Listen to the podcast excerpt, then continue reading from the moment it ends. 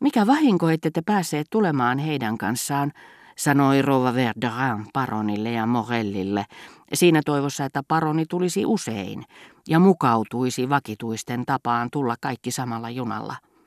Chuchot, oletteko varma, että Chantepie tarkoittaa laulavaa harakkaa? Hän lisäsi näyttääkseen, että otti ensiluokan emäntänä osaa kaikkiin keskusteluihin yhtä aikaa. Puhukaa nyt vähän tästä viulutaiteilijasta, pyyteli Madame de Cambremer minua. Olen kiinnostunut hänestä, rakasta musiikkia, ja minusta tuntuu, että olen jo kuullut puhuttavan hänestä. Valaiskaa te minua. Hän oli saanut tietää, että Morel oli tullut yhdessä Monsieur de Charlyn kanssa ja päättänyt kutsua ensin mainitun voidakseen tutustua jälkimmäiseen. Hän lisäsi kuitenkin, jotta en voisi arvata tätä syytä, professori Brichot kiinnostaa minua myös. Sillä niin kultivoitunut kuin hän olikin, niin aivan kuin tietyt lihavuuteen taipuvat ihmiset, jotka syövät tuskin palaakaan, kävelevät koko päivän ja lihovat silmissä, samoin oli Madame de Cambremerin turha syventyä, etenkin Föternessä, yhä esoteerisempaan filosofiaan, yhä älyllisempään musiikkiin, hän nimittäin jätti opintonsa vain punoakseen juonia, joiden avulla voisi katkaista nuoruutensa aikuiset, porvarilliset ystävyyssuhteet ja solmia uusia, joiden ensin oli luullut kuuluvan appivanhempiensa seurapiiriin ja myöhemmin todennut sijaitsevan paljon korkeammalla ja paljon kauempana. Muuan filosofi, joka hänen mielestään ei ollut tarpeeksi moderni, Leibniz, on sanonut, että tie älykkyydestä sydämeen on pitkä.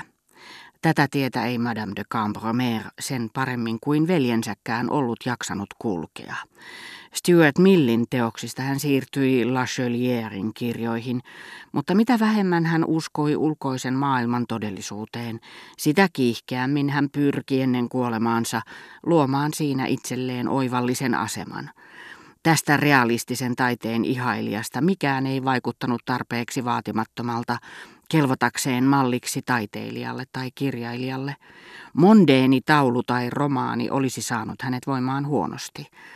Tolstoin ja Milleen talonpojat olivat se äärimmäinen yhteiskunnallinen raja, jota hän ei sallinut taiteilijan ylittää mutta päästäpä ohittamaan omien tuttavuussuhteittensa rajat, yltämään herttuattarien seuraan, kas siihen tähtäsivät kaikki hänen ponnistuksensa, niin tehottomaksi osoittautui henkinen hoitokuuri, johon hän mestariteoksia tutkimalla alistui pitkälle kehittynyttä synnynnäistä ja sairaaloista snobismia vastaan.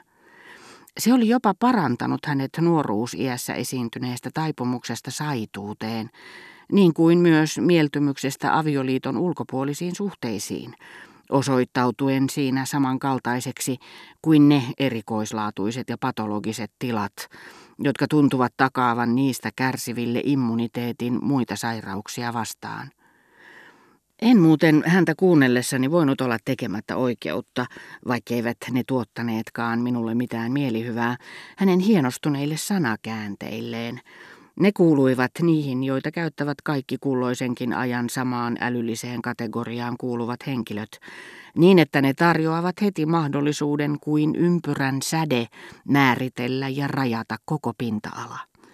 Niinpä nämä hienostuneet ilmaisut ovatkin syypäitä siihen, että niitä käyttävät henkilöt ikävystyttävät minua välittömästi kuin vanhan kertaaminen, mutta käyvät samalla valioluokan yksilöistä sillä seurauksella, että sain heidät usein ihastuttaviksi, mutta väheksytyiksi pöytänaapureikseni. Tehän tiedätte, hyvä rouva, että monet metsät ovat saaneet nimensä niitä kansoittavien eläinten mukaan. Chantepin metsän vieressä teillä on toinen, nimeltä Chanteren. En tiedä, kenestä kuningattaresta tässä on kysymys, mutta te ette ole erikoisen hienotunteinen häntä kohtaan, totesi Monsieur de Cambromer. Siitä saitte, chouchot, sanoi Rova Verderin. Asiasta toiseen, sujuiko matka hyvin? No, me tapasimme vain epämääräisiä kaksijalkaisia, joita oli junan täydeltä. Mutta haluaisin vastata Monsieur de Cambromerin kysymykseen. Ren ei tässä yhteydessä tarkoita kuninkaan puolisoa, vaan sammakkoa. Sillä nimellä se on kulkenut tällä seudulla kauan, mistä todistuksena Rönviin asema, joka pitäisi kirjoittaa Renvi. Ei, mutta siinä meillä vasta upea otus, sanoi Monsieur de Cambremer rouva Verderanille ja osoitti kalaa. Tämän tapaisilla kohteliaisuuksilla hän kuvitteli suoriutuvansa osuudestaan päivälliskutsuilla ja kohteliaisuuden vaatimasta vastavierailustakin. Ei heitä kannata kutsua, hän sanoi usein vaimolleen puhuessaan joistakin heidän ystävistään. He olivat ihastuksissaan vierailustamme, he minua kiittivät. Sitä paitsi minun on pakko sanoa, että olen jo vuosikausia käynyt melkein joka päivä Rönviiessä, enkä ole nähnyt siellä sen enempää sammakoita kuin muuallakaan. Vaimoni siirrätti tänne seurakunnasta, missä hänellä on laajoja tiluksia, kirkkoherran, jolla on nähdäkseni samanlainen ajatuksen juoksu kuin teilläkin. Hän on kirjoittanut kirjan. Minä tiedän. Olen lukenut sen suurella mielenkiinnolla, vastasi Brichot tekopyhästi. Tyydytys, jota tämä vastaus epäsuorasti tuotti Monsieur de Cambromerille, sai hänet nauramaan pitkään. Oho, no tämä kuinka nyt sanoisin maantieteellisen sanaston tekijä, puhuu pitkään pienestä kylästä nimeltä Couleuvre, jonka niin kutsuttuja linnanherroja me muinoin olimme.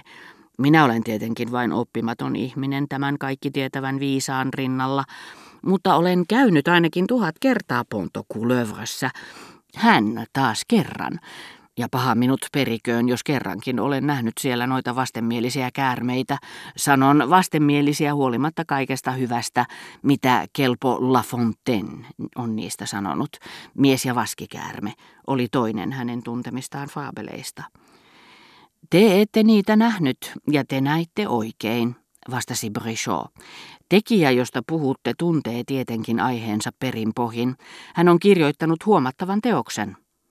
Totta tosiaan, huudahti Madame de Cambremer. Se kirja ja sana on tässä paikallaan. On varsinaista benediktiiniläismunkin työtä. No, hän on tietenkin tutkinut hiippakuntien papinpaikkojen ja niistä saatavien tulojen luetteloita, joista on voinut saada maalikko- ja kirkkopatruunoiden nimet. Mutta muitakin lähteitä löytyy. Muuan tietorikkaimmista ystävistäni on tutkinut niitä. Hän keksi, että sama kylä kantoi myös nimeä Pontoquilevre. Omituinen nimi kannusti häntä jatkamaan tutkimuksia ja eräässä latinankielisessä tekstissä silta, jonka teidän kirkkoherranne luuli kihisevän käärmeitä, onkin nimeltään Pons qui aperit, suljettu silta, joka ei avautunut kuin säälistä rahasummaa vastaan. Te puhuitte sammakoista. Näin tietorikkaiden henkilöiden keskellä minä tunnen olevani kuin sammakko Areiopagin edessä. Se oli toinen faabeli, sanoi Kang Kang, joka toisti usein tätä pilaa ja nauroi hartaasti päälle, sillä hän uskoi tällä tavalla sekä nöyrästi että samalla nokkelasti kerskailevansa tietämättömyydellään ja siinä samassa tiedoillaan.